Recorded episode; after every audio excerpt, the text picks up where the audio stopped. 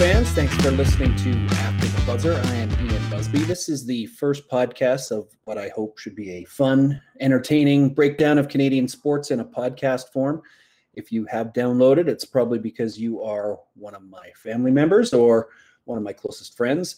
Uh, but for everyone else, I should give you a bit of background here. I was a sports writer for many years at the Calgary Sun, mainly covering the CFL and the Calgary Stampeders.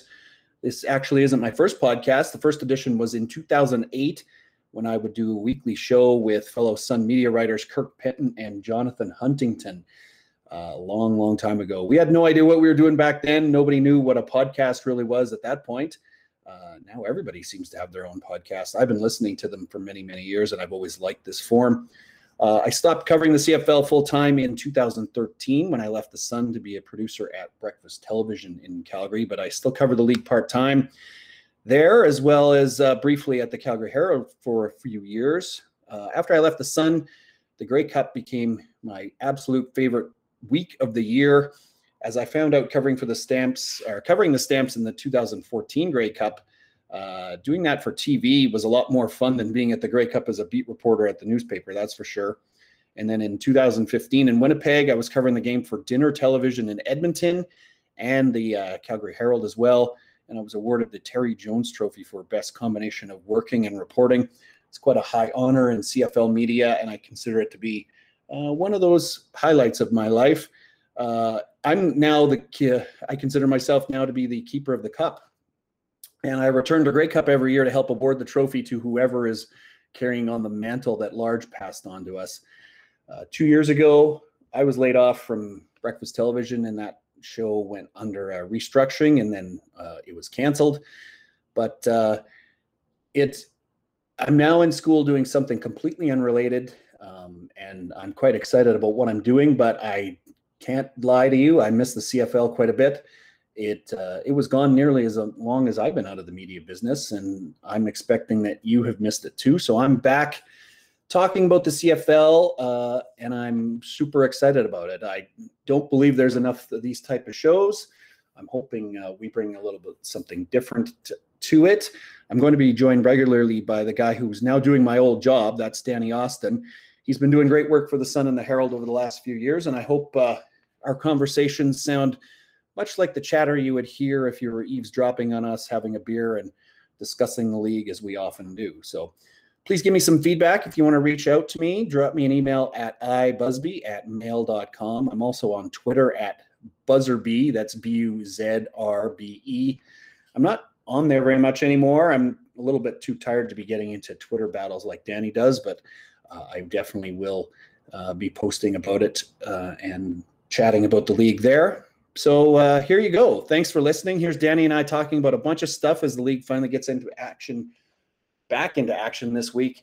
Uh, I hope you all enjoy it. It's been 20 months since our last CFL game, uh, which was also in Calgary, which was a cold, bitterly cold November night. I don't think anybody remembers that fondly because that game uh, wasn't that entertaining. It wasn't really that close. It wasn't a good indication of what CFL football is like and what we've grown to love after a long time. And then we had a pandemic. Uh, we had uh, a flirtation with the XFL. We had uh, coaches hired and then subsequently leave. We had players switch teams and then switch back to the same teams. Uh, lots of stuff has happened in the CFL, and it's a good time for me to come back into it, feeling like I've been out for a few years here. So uh, we're gonna do this, and we're gonna break things down in a little different way. So one thing that I wanted to ask you first, Danny, you've had you this is what your fifth training camp? No, this would be fourth because I started Labor Day 2016. Okay, um, so Scott, yeah, Scott Mitchell got the Jays gig, the Jays gig in Toronto, and I kind of with Scott Fisher did the back half. So I, have done 2017, 2018, 2019, and now this one for training. Yeah, and you've never known a time where the stamps weren't in the Grey Cup, so it's a little bit different from when I covered the team back uh, in the mid 2000s over to the uh, mid 2010s here. Uh, I want to ask you, what has the training camp been like uh, being different? Because you don't, there's been no preseason games. Uh, I'm happy about that. I, I think we don't need preseason games ever again. I don't know about you. I know they're they're good practices and they're good warm ups, but uh, people get too excited about preseason. Uh, but the I when I covered the team, the uh, training camp was the best time to actually get to know guys and get in and actually talk uh, more extensively with uh, players and coaches. So how has it been different this year, and what's your experience Yeah. been like? That's been entirely different. Um, I wouldn't say like I've gotten to know a single new player. Like it just hasn't been possible. Um, pretty much all of the interviews are on Zoom, um, which means that like look, realistically in Calgary there are three of us there every day. There's me, there's Matty Rose from Sportsnet Radio, and then Mark Steven, of course. And then like your average Zoom, there's another couple people, largely like TSN, who aren't really participating but are recording it and putting it on their website. Um, so I mean, it's honestly this has not been a great like uh, from a reporter standpoint. This has not been a great training camp. Like we don't get really the Stampeders have done what they can, but we don't really get a ton of one on ones. So um, and even then they're over the phone and like you know how it is. It's you always want to talk to guys. Like let's be honest, it's a strategy. Being the first to write or talk about a young guy when he's coming up here to the CFL, like that can really start the relationship. You know, like that's what you're paying attention for. Is what you're trying to do. And yeah, there hasn't been any of that. Um, I I hear you. Preseason games are pointless. It's normally like a trip to Vancouver for me, so I never like. okay. It, Yeah, it's always seemed that it would be a trip to Regina and I would fly in the day of and then out the next morning. So it was never that fun of a preseason game. Uh, preseason to me, and I always used to get annoyed when people would tell me this, was like, uh, well, that guy looked great in the preseason. Where is he? It was like, well, they cut him because he was just a training camp guy. And I think fans get a little too excited as to what's happened in preseason. But this year, I feel like uh, not having seen any, uh, you know, preseason action. I'm looking at the depth charts or whatever. You know, I'm listening to all the chatter. I don't think anybody knows what this season's going to be. Right? As come Yeah. Thursday night when Winnipeg plays Hamilton, uh, that there's going to be a lot of stuff that is just like. Hit, let's let's hit the ground running, right? It's not going to be anything like nobody knows what's going to happen this season, and No. that's why I'm going to ask you a lot of different things about what's going to happen this season. You're going to have um, mo- like more insight because you're following all this, but nobody really knows, right? No, we don't have a clue. My theory is the team that is going to succeed in the look. 14 games in when the playoffs hit, we're, that's a different story. But like, I think the team that's going to succeed most is the team that can coach up its rookies to be ready when injuries happen. Because the reality is, like, you look at the Stampeders, you look at any team really, like, there is not veteran depth on any team right now. There is, they basically, everyone has one starter who's played before because so many guys retired or there were salary cap implications. Like, there just isn't that much veteran depth. So if you're the Stampeders, you were praying that you get three or four weeks before any of your starters get hurt. And then maybe some of your American rookies will have made the adjustment and are actually ready to play Canadian football. So, uh, but like, yeah, no, nobody has a clue. You you go through any like any of these predictions, the safest thing to do is pick Hamilton. We're all gonna Right. pick him, like because Hamilton's good and we know Hamilton's good, and they have two quarterbacks. But Yeah. like, And they and they have the Grey Cup this year, so that's a that's a nice, sexy pick for that, right? Exactly. But like go up and down. Like Calgary, pretty much veteran starters in every position except for three positions. But like one hit to bow, and they literally like don't have a backup quarterback. You know, like they don't have backup DBs who have ever played with the Waggle. Like their their starters are good. Their starters can contend for the Grey Cup. Winnipeg, great. Zach Collaros looked amazing for five, six games. But like we all know his injury history. They're one hit away from not having an experienced quarterback. Andrew Harris is 59 years old. Like in terms of running back years, right? Like, Right. so Cody and he, and he's and he's currently injured to start the year, right? So it's and he's currently injured. Surprise, surprise. He's a running back in his mid 30s. Um, then you go to like Saskatchewan, and I know that everyone in Saskatchewan loves Cody Fajardo. Well, go look. He didn't beat Calgary. He beat Winnipeg once. I, I don't know that he beat Hamilton. I mean, like he may have been. I honestly haven't checked. I should have checked No. that. But like that's I'm- fine. he's got a lot to prove to me in year two. He like pretty much beat up on the Torontos and BCs of the world, and and you know they they had a really good defense. So I don't know, man. I look at it. Edmonton. Everyone talks about Edmonton. I'm like, well, what did Edmonton like? When was the last time Edmonton was really good? 2015. Uh, like- yes, when they won the Grey Cup, yes. So uh, Bodog.ca inst- has their uh, some of their player prop odds. Uh, Cody Fajardo is listed as the favorite to win MOP. Uh, Yeah, that's based, because based on the fact that Ryder fans are going to bet him. Is that what's happening? Because he's the he's the favorite because people are going to bet him. And uh, what is about him that is so they make think they think they know they've got their next guy. What what is it about that? he that throw the ball. There's no question about that. I mean, he led them to first in the West, right? Like he can throw the ball. I don't know that he won the big games or the games that convinced me, but he's like he's very capable of leading the league in in passing yards. And I mean, I'm going to get back on my old soapbox. I believe that Saskatchewan voters for MOP vote strategically and make sure that their Saskatchewan guys get get the rub for the postseason awards. So right. um, no, Cody Fajardo uh, looks to be a really, really good quarterback. But again, I cover so like this is even. and I know we're probably going to talk about the TSN top fifty at some point. But when I was doing mine, I have to, as the Stampeders beat reporter, vote based on what I saw with my eyes when the Stampeders played. And like, man, I'll tell you this: I'd take Vernon Adams over for Cody Fajardo. There's no question there.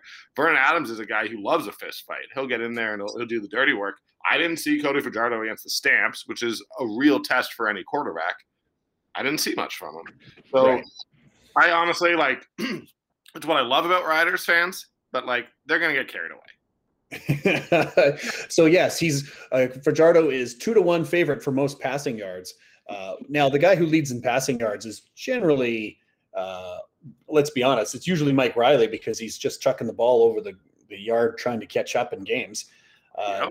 He's and uh, Mike Reilly showing up at number six on the TSN top 50. That was the big standout for me. I don't feel like he's going to be able to rebound uh, to the point he hasn't been in the playoffs since 2017, if I recall correctly. So he's had a few rough years and then taking this time off, uh, coming back as we all are. Everyone's taking their time off, but uh, uh, older players, it's going to seem to affect the most, right? And like in general, like, and this is not this is not a rule. This is not science. But like, let's be honest. In general, the quarterback for the best team in the league is generally going to be your front run, or for the team with the best record. And the Riders, I mean, it's possible, but Right. like, so if you're if you're trying to handicap MOP, I mean, fine, you can do it. Um, and Cody Fajardo probably should be in there. They, the Riders have a decent team. Um, but like, I also could see the Riders finishing fourth or fifth. Like, maybe not fifth. I, I still think BC is a year away from being like real contenders. Um, but you want to tell me any of those Edmonton, Calgary, Winnipeg, uh, and Edmonton, any of those teams could be first or they could be fourth. Right. And that's the thing. The West is going to be competitive. We know that. Um, BC will probably be the odd man or odd team out. Uh, I would. I. How many years in a row has there been a crossover? Because it felt like it's been every year since 2001. Uh, now I know that's not the case, but uh, Well, in- in- when was the last time, like realistically, one of Toronto or Montreal has been bad every single year, right? Like they just yeah. Well, um, Montreal made, made the playoffs in 2019. They missed it previous five years, right? So, and they go. they haven't had a guy since Anthony Calvillo left, and now Vernon Adams looks like that guy, right? So it's. Uh, I w- was looking at uh, the, the fact that Montreal has been hugely discounted, and it was because they did switch that uh, coaching. They had that coaching change in 2019. They were a bit of a surprise uh, in the uh, playoffs, and it's so it's going to be them and Hamilton, I think, duking it out for. Um, I have Toronto in there too. I, I don't understand how people are discounting Toronto yet. Well, because here's my case because I've seen so many times that all these parts are thrown together and they just don't work. And uh, i.e., see the 2019 BC Lions. They did the exact same thing. They brought Michael Reilly over. They brought a bunch of players in and uh, with a new coaching staff and everything looked like, and the coaching staff with a lot of Calgary parts, you know this, is like, and it didn't didn't quite work out uh, and it's because it just felt like that wasn't a team; it was just a bunch of parts. And Well, now you I see, know I see Toronto. I see Toronto to being the same situation. They have a lot of parts. I don't know if they all fit together, and we know that there's a lot of ex Calgary guys there. A lot of ex Calgary guys are let go for certain reasons, right? They're not let go because somebody outbids them massively. That's probably the main reason that they, but they they go, well, we can find somebody else for something that fits our budget. And Charleston Hughes has been gone for how many years, and how many Grey Cups has he won? He would have been part of what three more kicks at the can with the Stampeders, but he he wanted to keep making more money, and now I he's in Toronto. I don't so- know that that's true. I don't know how down Charleston was with the trade. Like I honestly, like I don't fully know. Look, what John Hufnagel does is you hit a certain age, and if he can find someone cheaper, he's gonna go get the someone cheaper. And he like generally bets pretty well. And now you can say, well, Charleston, you know, led the leagues in sacks the last two years, and that's true. I don't know that he was as effective in the back half of the season, which is sort of what you get when you have guys in their mid 30s who come at the gates firing. But I mean, they won the Grey Cup the year after he left, so I, I think you're gonna have a hard time convincing most people that uh, that was the wrong call by by by the Stamps. Um, obviously, Right. that's like that's not quantifiable. We can't prove that at all. But um, I do look Cordarro Law, who I think is an absolutely underrated around the league. They let him go, or they traded him because, like, ultimately he had an injury history. They needed to get younger. Um, I I genuinely think that Juwan Brescacin could have continued and, and been a very effective player. They had Hergy Mayala and Richie Sindani, so they were like, "All right, we're not." Brescison should go get more money elsewhere. Right. You know, you go up and down. Like, there's not a single player I think on that Argos roster who Stamps really, really badly wanted to have back. Yeah, they they traded Eric Rogers as well, who was uh, they very much was big deal was made of when he was coming back from the NFL a couple of years ago, uh, and they they felt like they could uh, afford to lose him as well. And hey, the wish they the funny thing about the Stamps is we'll, we'll just wish you well and let you go off, and we're going to continue to win games. Nobody wins more games uh, in this league than the Calgary Stampeders over a year by year basis, if you go by it. And I like that. I was looking at the TSN top 50 list, and all the ex um, uh, Stampeders players are making roster on there, starting with Stanley Bryant. I don't know if you remember him. Uh, he went for a big money signing in uh, Winnipeg. Uh, the Stamps brought in somebody else, and you know it just can, the cycle continued. So anyway, but one thing that I wanted to because the one thing that you mentioned it, the stamps are going to go by how Bo, Le- Bila- Bo, Levi Mitchell looks, and so far, I would say uh, having this time off, he wasn't really healthy at all in 2019. Uh, the same could be said. He was kind of battling stuff over the past few years. Do you feel like now you've been able to watch him? Do you feel like his arm strength is back, and is he going to be able to to, to hit those? Uh, deep balls like he used to um, without having to put a huge strain on the entire offense by what he's going to be doing out there. Yeah, I mean, I let's be clear. I've really watched him for two practices because he barely participated in training camp. Okay. but it was it was more groin tightness. So like for the first two weeks of training camp, pretty much my understanding is um, they just want to look at back up. Pro barely participates in training camp in a normal year. Um, he's just Right. you know in a preseason t- game, preseason game two, he normally takes like like maybe eight snaps just to like get him in. But like it's not it's not really like they don't need Bo to prove that he knows the playbook, right? Um, Yeah. And then the last week of training camp, I think that there was a little bit of a he's back, he's good to go now, um, and he is 100% participating. Look, he looks good. Um, my my thing with Bo is always like I think that what actually makes Bo Levi Mitchell the best quarterback in the CFL is not necessarily that he's going to be hucking the ball 60 yards downfield. It's always when it's like that second and 12 you just know Bo is going to get you the 12 yards. I think he's better than that, better at that than anyone. If you need 14, he's going to get you 14. If you need eight, he's going to get eight. And that is that is the type of thing that's really hard to watch and to get a good read on in training camp when there's not real pressure on him. But yeah, he looks like he's moving around the pocket well. He's hitting his receivers. Um, I was under the impression going into camp that potentially Kamar Jorden had a smaller role to play. I'm now just like watching this team practice, And it's like, oh no, no, no. KJ is going to be that like reliable receiver who Bo just knows he can go to on second downs. Um, so yeah, I think that they look they look pretty the, good. The the old Marquay McDaniel role, right? And then Eric Rogers after Marquay, right? Yeah. So, so, well, the one thing that I've looked at Bo and I've known him since he came into the league, right? And he he wa- kind of wants to be an all-time player, one of these guys that uh, is considered one of the all-time greats. And I looked at something that uh, surprised me, and I want you to. What are these two names have in common? Anthony Calvillo and Warren Moon. And before you get a chance to answer, I'll answer. Uh, in the last 40 years, dating back to the early 80s, those are the only two players to win three Grey Cups with the same franchise. Bo has Bo has one championship to get onto that list, right?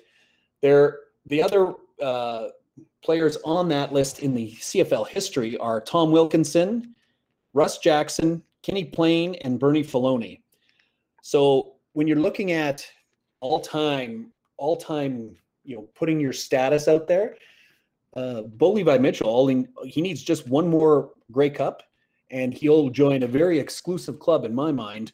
He might not have the numbers to match Anthony Calvillo, but he, looking at what he's done, championships are what you're going to measure these quarterbacks by. Right. Uh, and I think his motivation right now, the way 2019 ended, uh, Grey Cup was in Calgary that year. He couldn't perform in that playoff game. Uh, he went had, went and got healthy. The year off really helped him more than anyone else, right? Because he wasn't going to start the next year. He wasn't going to start 2020, was he? Once he got the surgery, no. Um, I don't know that the Stampeders were super thrilled that he got the surgery. Um, yeah. Um, but like, yeah, no, he. I don't think he was going to be ready for training camp, um, yeah. at all. And like, let's be honest, like that was the first playoff game that he's ever really performed badly in, right? Yeah. Um, and I mean, I, have told the story before, but at one point, like I, I think Nick Arbuckle told me that he went into a short yardage and like the ball he got the ball in his hands and he had to look down to make sure it was there because his hands were so cold. Like right. Peters were literally like full credit to the Bombers, but like we don't know how they played as well as they did because it was so cold. it was the coldest game I've ever been at. I can tell you that. Yeah. Uh, my cell phone froze to my chest inside my uh, uh, jacket. Uh, I thought that it was the only way to keep it alive was um, to put it into some heat. Uh, I I bailed at halftime and went up to uh, the one of the suites of um, one of the longtime Stampeders uh, supporters because I couldn't uh, I couldn't handle it anymore, and unfortunately watched the game with a lot of uh, players' families. So it was very disappointing end to, to that season, and I I just feel like with everything that Bo's already accomplished, I think he's motivated now to get into that all-time greats conversation. He wants to be an all-time great, and that's now he's already built a legacy over 10 years with two Grey Cup wins. He's only two and two in Grey Cups, but uh, that's better than Calvillo was because by the time Calvillo got his second Grey Cup, uh, he was later on in his career and he'd been one in five in his first six. So this is, uh, um, I think, I think it's just prime for Calgary to bounce back this year, and I think that's what you're looking at is if Bo can stay healthy because it, that was the downfall in in 2019. Uh, I think the Stamps are the the odds-on favorite to be tops in the West again. Well, I mean, it's it's so fascinating looking back at 20. I'm not trying to make excuses for 2019. Like the, the best team wins the Grey Cup in the end. That's the Grey Cup champion is the Grey Cup champion. But like, man, like there's just a couple like if the Stamps had won one more game, then they wouldn't have had to play in minus 40 degree weather. And, and I don't know what happens, but like I went to the West Final in Regina. I had a great time. Like got a noise complaint in my hotel room. Like just like had I was it was so much fun just not being like the beat reporter covering the team. But like it wasn't as cold either. It was like seven degrees. It wasn't or I hmm. mean it was around zero. It was a nice day. And like I don't know what happens if that Stampeders team with a bye week, Eric Rogers didn't play, comes in and like plays. And like you go back to there was a game against Montreal, Epic Man, where the Stampeders had three touchdowns that were overturned. One of them, if they like, if they just are awarded the touchdown, and I think one of them definitely was a touchdown, they win that, and then they are first in the West. So like the the margins in this are all so tight. But look, it was ultimately a disappointing year for Bo. Um, I what I I'm trying to tell people without just coming across as a Stampeders fan because I never want that.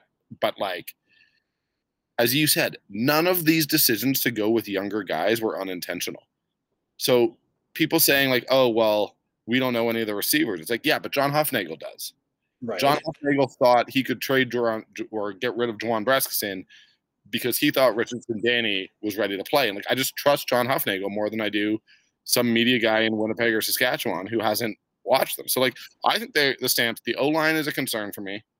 I just I I that's just not a good concern. They just have to they have to show it. I think there's a right. lot of talent there. I think there's a lot of guys, but like you lose Shane Bergman, you lose like you lose Derek Dennis. So those are big losses. They're they're down three starters from two years ago. Like there's a lot of work that needs to be done there. But they have all of these young guys who the Stampeders believe are ready to take that next step. And I just like it's so hard to ever question this team given what they've accomplished in the last 10 years.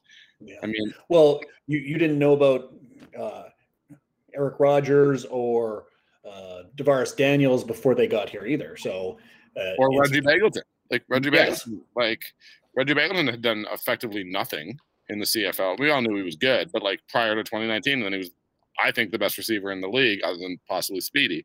Um, so I like I, I don't really buy this whole idea that the Stampeders are due for a regression. I just think that like they have to knock on wood and hope that certain things go right this year. Right. With all that said, because we were talking Bo, which, I, is kind of everybody needs to knock on wood and hope things go right, right? Well, so, that's welcome to football. But yeah. um, we were talking with Bo, and you just sort of put his career a little bit in perspective, and I still think he's got five more years. Like, I mean, I don't know if he's going to be doing Tom Brady stuff, but like, he's still like you, would say he's still in his prime right now. I mean, there's no reason to expect him as long as the shoulder holds up. Like he should be good. Is he at this point in his career, in terms of like, is he by the general public? Is he underrated, overrated, or properly rated? I think properly rated now. If you if you look at where he showed up on that uh, top 50 list, he's listed number two. Uh, I think everyone realizes that uh, the Stamps have been chugging along for all these years because they've had him. And uh, I, I think it's it, it comes down to this uh, what is it? It's like a, a, a professional jealousy right? You you would love to be if you were the up until 2019 you'd love to be the if you were a winnipeg blue bombers fan you'd love to be a fan of the calgary stampeders because your team was in the grey cup every year so now that's changed the winnipeg gets the grey cup and wins it so you know then they can say well you know that we're we're on the right path. I just don't feel as confident in in Cody Fajardo or Zach Collaros or Trevor Harris or Michael Reilly to you know to feel like they are going to be um, as devastating and and as important to their team as uh, Bo Levi Mitchell is right now. So uh, that's the, the, that's enough of that chatter. Uh, I wanted to move over to you you were right on on this right from the start, the whole XFL thing, uh-huh. and I think it's it's probably going to be a distant memory, and we're probably never going to have to deal with it ever again. But we haven't been able to talk in an official capacity. But what what exactly in your mind was happening in this when it, I've heard everything from it was a marketing ploy to just exploring options to uh, they just wanted to have a good uh, conversation with the Rock. Um, so what uh, what give me your breakdown of what happened with that XFL because I don't think anybody's ever you know completely uh, been honest about it. Um, so I mean, with the caveat before I start that I mean, like, I, I I don't think that I know the full official version of the story, so I am there's some dot connecting here. I honestly think that there are two problem markets right now in the CFL. Um, I believe that's Toronto, and I believe that's Vancouver. Uh, I think you have new owners in Montreal who sort of immediately lost money, which is not great. So I'm sure that they were willing to explore the XFL thing. But I, I, I do think that uh, Major League Sports and Entertainment, which is, let's be very, very, I, I hate when people just say it. it's basically a conglomerate that's owned by Bell and Rogers, but Bell is in terms of the Argos and the CFL side. Bell right. TSN, they're the broadcast partner. They clearly are the ones running the ship in terms of, and, and no pun intended, uh, in terms of the Argos. And I think that they've been losing a lot of money, and they have a they do have a fiduciary responsibility to go to their board and show that they're making money and to their stakeholders. And I think it became a problem. And I, I do think that they looked at Redbird Capital, which is a becoming increasingly a, a big player in the international sports market. And Redbird Capital was looking to invest in the XFL. And I think that it was pushed by Bell um, ultimately. And I think that it had the support of Montreal, who are new owners and, and by all accounts have, you know, friendships and connections with MLSE. And then, to be honest, I think that you, you can probably look and assume that BC, um, right now, the ownership situation is a little unclear, and they probably wouldn't mind um, figuring out some new revenue streams. I will be honest, I have heard that Calgary Sports and Entertainment was not opposed to it either. I think that the other, the rest of the teams were significantly more um, hesitant. But I think that when you have all of those, um, all of those entities looking to explore um, new revenue streams, I, I, think it is probably pretty hard to resist, especially when one of them shares ownership with the broadcast partner, which is the largest financial stakeholder. So I think that's what was, what was happening. But I also think that those of us who were pretty vocal in our opposition to it were always saying, like, look, man, like if there's an existential crisis with the CFL, like, okay, go do anything you can to keep football. But I was like, if this is just an opportunity to increase your profits, and you're going to abandon all the Canadian traditions and all the and all those Canadian things that make this weird little league special. Nah, man, like that's not okay. Like you, the Argos have been owned by Maple Leaf Sports and Entertainment since what 2017. You, like you knew you were buying a a product. did, they, did they? It's the oldest franchise in the league. Did they think they were suddenly going to turn the ship around? Like, uh, pun intended. Yeah. Right? Like I just I don't buy that. So I was just like, you don't get to buy this team and then three years later tell the rest of the league that they basically need to fold up and join The Rock.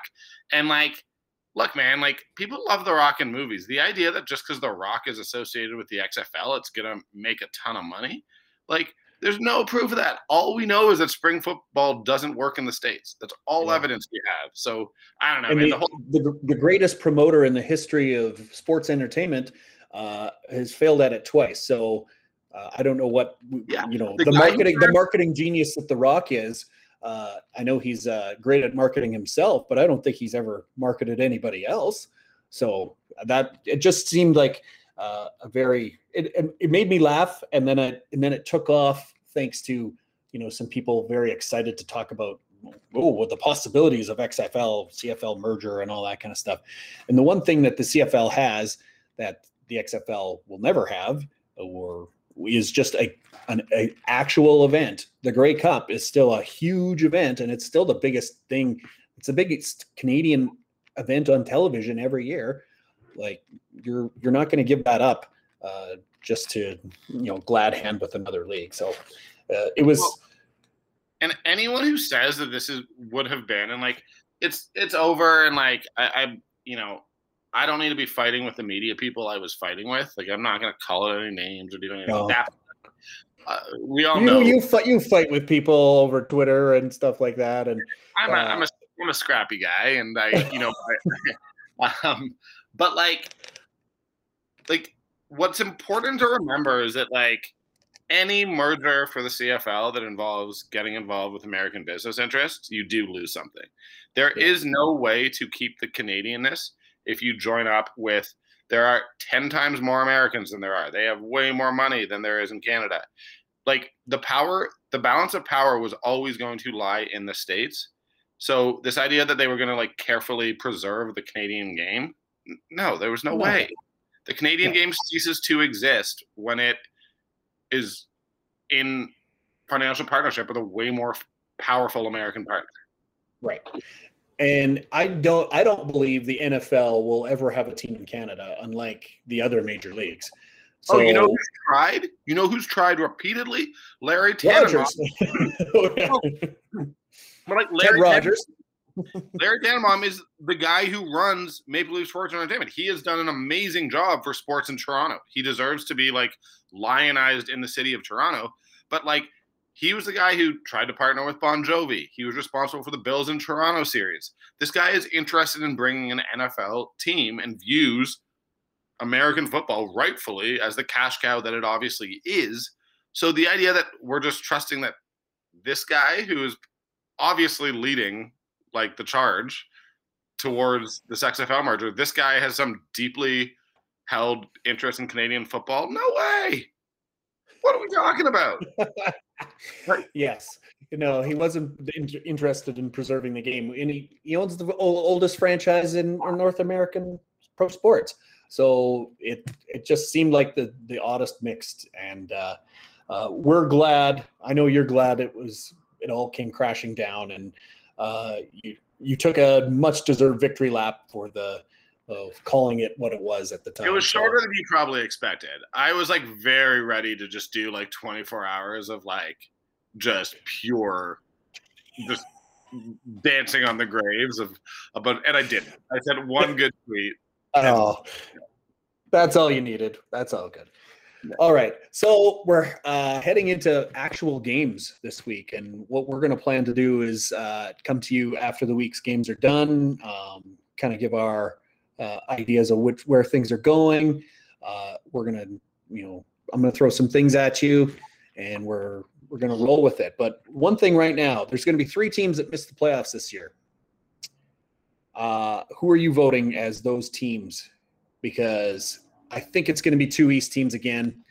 And if it's two West teams, it's really hard to choose who those All West right, teams we are. disagree on the on that. I believe that the Argos are going to. I believe Argos, Hamilton, and Montreal make the playoffs. I think Hamilton, I haven't done enough. I haven't done enough schedule breakdown to find out if it's even possible that the West can cross over because they probably don't play enough East teams. Like, is it? Yeah, is it? I mean, as always, though, it pretty much relies on a couple East teams just losing every game, every game that right. they play against the West, right? Yeah. Um, which has happened pretty much.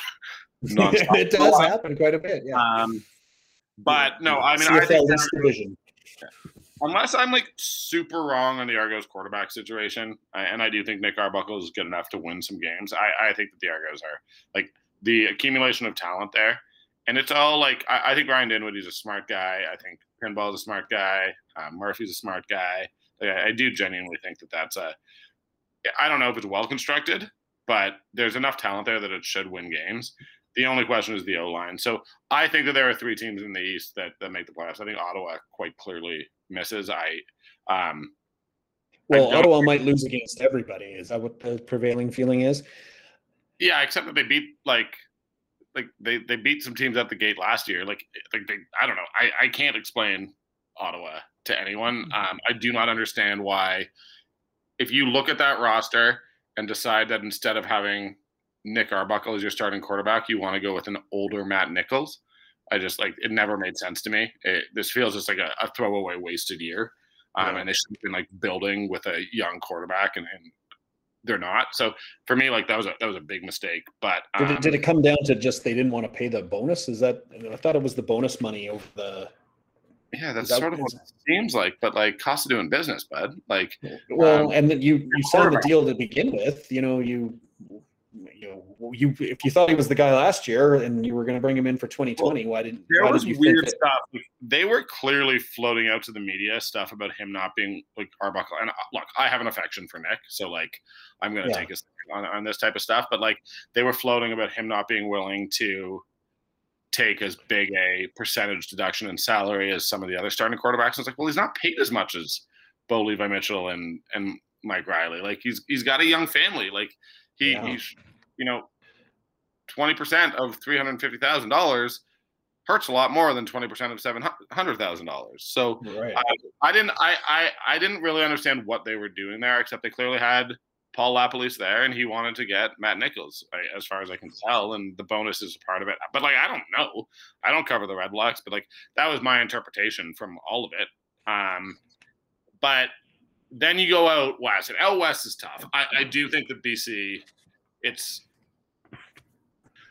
I think Rick Campbell's a really, really good playoff coach. I, I don't ultimately think that his regular season record suggests that he's just suddenly going to turn this team into a, you know, yeah, he's like he's like a 500 regular season coach, and then turns it on in the playoffs and gets the gets them over yeah. the hump, right? So, and I don't know how much of that, like, I don't know if that's like the way that Ottawa is spending. I mean, there's always it's always more complicated than just blaming a team's record on its coach and its quarterback, but.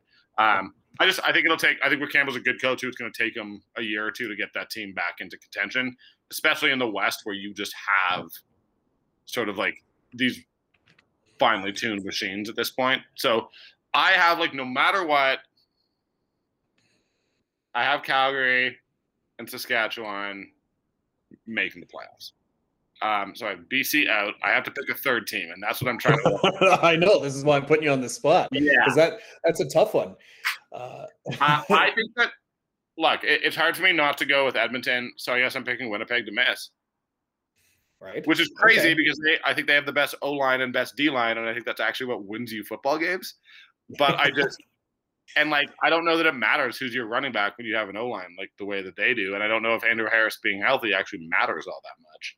Right. Um, when you have but again, if, if Sean McGuire is your starting quarterback in week two for the rest of the year, and that's so, why I feel sort of safe making that call. Not that I think, not that I think or want, but I'm like the biggest risk that I think any team is taking in the West is Zach Collaros as your starting quarterback. I think that his injury history is like is just presents a risk that a gamble that you're taking. And while right. we all want him to stay healthy because Zach seems like a really genuinely good guy, and like it was so awesome seeing him win that Grey Cup and becoming a hero in Winnipeg, like man, it's hard to have faith that he's going to be able to stay on the field. Well, he completely salvaged his career with a month of getting super hot. Like he, it was quite the heat check. He just got hot for a complete month, and then suddenly it was like, all right, he's never like, lost a game. All right, well, he's only played four. We're he had a start.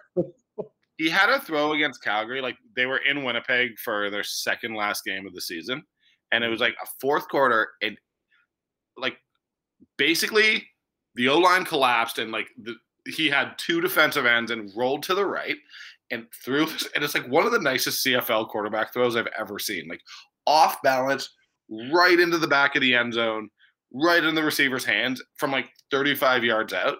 And it was like that's an NFL quarterback throw. Like that is not a 2021 CFL quarterback throw. You like he got hot and was amazing. And the thing is, he's always kind of been amazing. Like I would say in the mid. If you, yeah, if you go back to the 2014 Grey Cup, it was Bo versus Zach, and the that was the storyline the whole week. And uh, you know, Bo wins the game, and the you know the Tie Cats still complain it was the uh, phantom call for the touchdown for Banks, but it like truth be told, no, the Stamps won that game, and then one career went one way and one went the other way. So it's uh, you, again, nobody's yeah. ever nobody's ever doubted Col- Collaros's uh, uh, talent level. It's just been a rocky road with him trying to be an 18 game starter. Now 14 games this year, still. It, um, yeah, it yeah. You never wish bad health on anybody. Uh, I just you know until we can see him consistently play game after game after game, uh, I think you worry. So, uh, yeah. which is which is the question is they should have been the team that kept Matt Nichols but they obviously felt like you know, maybe they couldn't uh, financially do that, or Matt didn't want to be the, you know, not the starter. Uh, I still feel it, it, felt it feels very reminiscent to me of when Drew Tate was to, took over as the starter in Calgary, and for two years Kevin Glenn played thirty, uh, had thirty starts over two seasons. So, you know, you you want a Kevin Glenn right now if you're Winnipeg Blue Bombers wait, is Kevin Glenn still playing? Is he anywhere?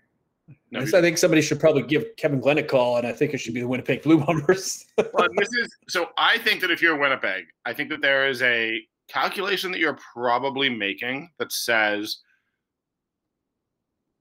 are the Tie Cats like what happens if in midseason Zach goes down, and you call about Dane Evans because Masoli's healthy? What do you like? If you're there's a lot you're probably going to be willing to give up to get Dane Evans, and if he's not starting and Masoli is starting every game and healthy and all that, the other thing is like Arbuckle is probably going to be the starter in Toronto. can you call up and check on McLeod Bethel Thompson? Like, I don't know that he wins you the Grey Cup, but he's a competent starter. Right. Like I there mean, are, he, he actually made that a competition in Toronto. So yeah, like there's one like. There's one or two guys who I think that like you probably could go get if you were completely stuck, and you pay for half a season and you're okay. Like Winnipeg's not going to be short on money in 2021. Like they No. can. So like I, I guess that there's stuff like that where like maybe that's part of it. I'm not saying that that is their calculation, but like maybe that's their thinking is like.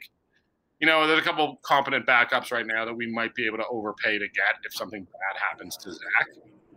But uh, I don't know. Yeah. exactly. Well, I look at um, I'm just looking at it because I've always thought the West is stronger than the East, and I I think Toronto might be a mirage. So, um, and that's why I'm thinking Ottawa and BC as well. And at Toronto is going to be my team that I think is going to like falter. Although, And I get that, but you're doing that purely based on the history of putting together these super teams. yes, And well, and uh, yeah, I and I don't like the whole we've signed everybody. Okay, that that doesn't necessarily work. And uh, I, I heard them re- being referred to this week as a juggernaut. Um, they haven't played a game together, so I don't know how you can say they're a juggernaut. the The thing is, it, it so so recently. I feel like the same thing happened where a ex Stampeders assistant coach goes to be a head coach. Uh, they bring in a new quarterback with a bunch of new players surround him, and it turns into a tire fire that there was the t- 2019 BC Lions. So I mean, I hear that. I think I want to be careful how I say this. it's different this time. Um, I think that a I like a lot of Dinwiddie's actual hires. Like I, I, I think that when I look at some of the assistant coach hires, guys who are like capable of being assistant coaches, but I think that like you want your you want to have one position coach who's never coached before in the CFL, and you, know he gets to like learn from the other guys and kind of be mentored. Like you have Drew Tate and Nick Lewis as as coaches, both smart guys, clearly capable of being CFL coaches at some point, but like it- a little you- a little wild in the spirit if, if you're trying to say it Yeah. So yeah. Oh, and I'm just trying. Like, I just honestly like. I I, I think that Dinwiddie. I don't worry about Dinwiddie putting in the work. Like, I think we Mm. know he's capable. And why I just think that like the whole is there a quarterback controversy? It's like no, like Dinwiddie was Nick Arbuckle's coach and said, "Go get me Nick Arbuckle." Like Mm. he, I, I think he knows what he has and and, and believes in what he has. So, um, I, I I believe in Toronto. I honestly I I think that team right. yeah, I think that team can push for for second this year. Okay. Well, I used to uh, ride the C train into uh, downtown area at 4:15 in the morning, uh, and as I was getting off to get off at the TV station I was working at, Ryan Dinwiddie would be getting on the train to go up to the McMahon Stadium at 4 a.m. So uh, nobody's questioning that he's uh, he's a bit different professional than um, some of the other coaches around the league. Well, that, and I'm uh, not trying to question. Like, I know, I know. I'm not, and I'm. I, I I'm not trying to track you either, but I understand what uh, the difference here is. So, uh, three coaches seem to be changed every time the CFL plays a new season. Do you have you noticed this? generally, yeah, that's Yeah. right. And it's it's always weird to me. It's like okay, three teams hired a new coach, and then three teams hire a new coach every year, and it and then you look back and it's like okay, the Dickon like Dickinson's been now the head coach since uh, 2016 here, and he's going to be the head coach for long periods of time. So you took you take out a couple of teams that keep their coaches, and it that revolving door or the the the what musical chairs seems to always happen. Uh, I would like to think that the nine head coaches that start this year are going to be in the same place next year. Uh, do you believe that to be the case?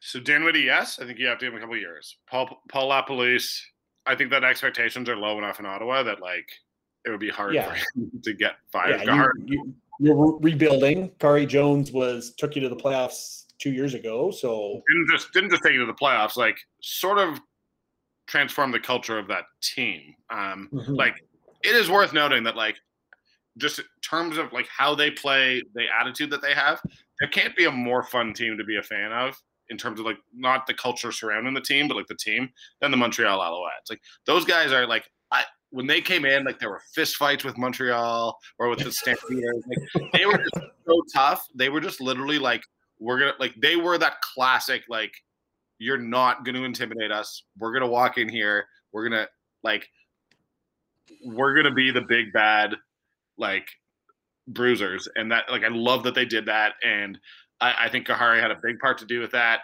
So those, yeah, and I mean obviously Steinauer's not going anywhere. Right. Um, Mike O'Shea Well- is Mike O'Shea. They're just going to like rename the stadium after him.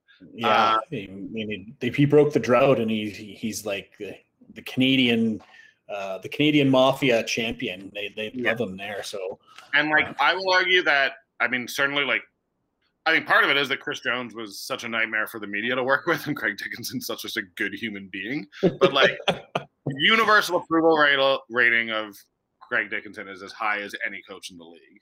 right, Uh, yeah, Obviously, Dave is not going anywhere.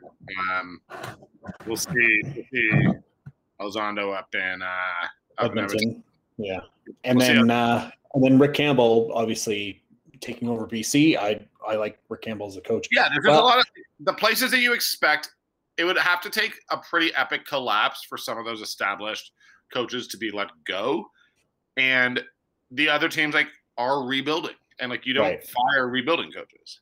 but things tend to happen, right, Danny? We we always look at this stuff, and it something could happen. Orlando Steinauer could be a positional coach in the NFL next year. You know, you don't uh, you don't know what the and that's the what the cascade that can happen, right? So, uh, Well, and I mean, knows? like Chris Jones just you know spent seven years just quitting and moving on constantly, right? Like, well, um, he caused he caused a lot of the musical chairs by doing that. Yes, Yeah, but like, and I mean, again, like you, you're right. I mean, I would have said Milanovich would have been one of those guys who was going to be around in Edmonton for a while. Obviously, that didn't happen. So yeah, it is. I mean, yeah, I will say that I believe that you, in response to your question directly, yes, I believe that all nine head coaches heading into day one of the 2021 season will also be the head coaches in 2022. Yeah, because it's been a uh, very trying year and a half for everyone. 20 months since we last had a game, and it's been a lot of ups and downs since then. So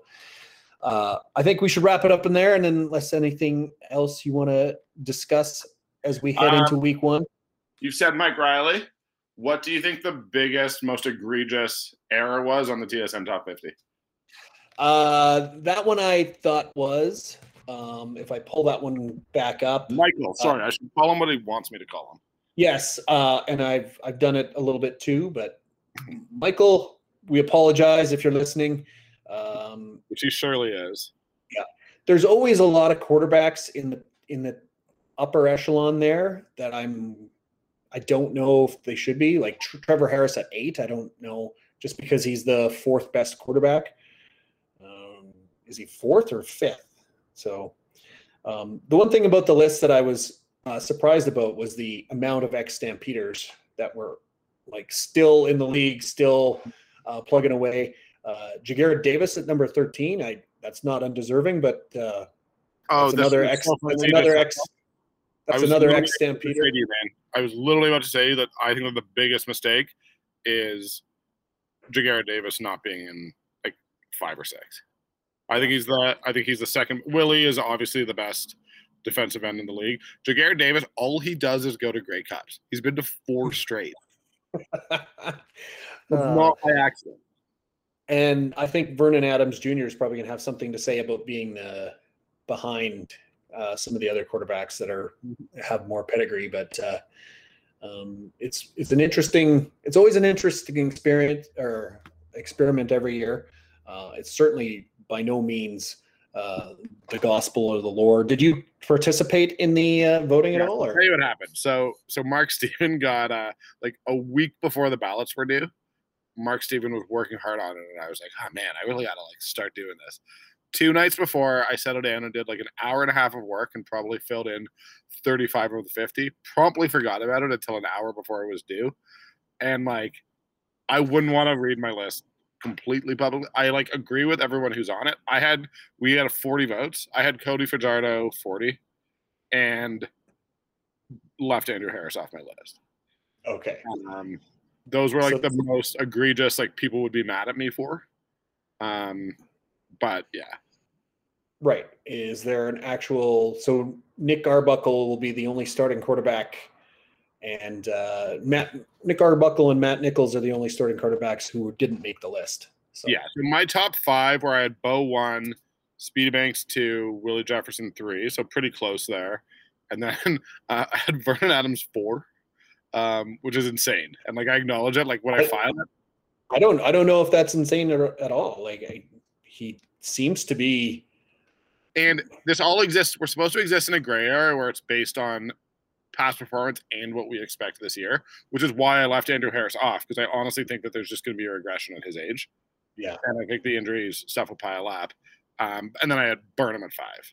Um, but I also like, you know me, I like to troll a little bit, and there were parts of my, there were parts of this completely private ballot that were definitely troll moves on my part.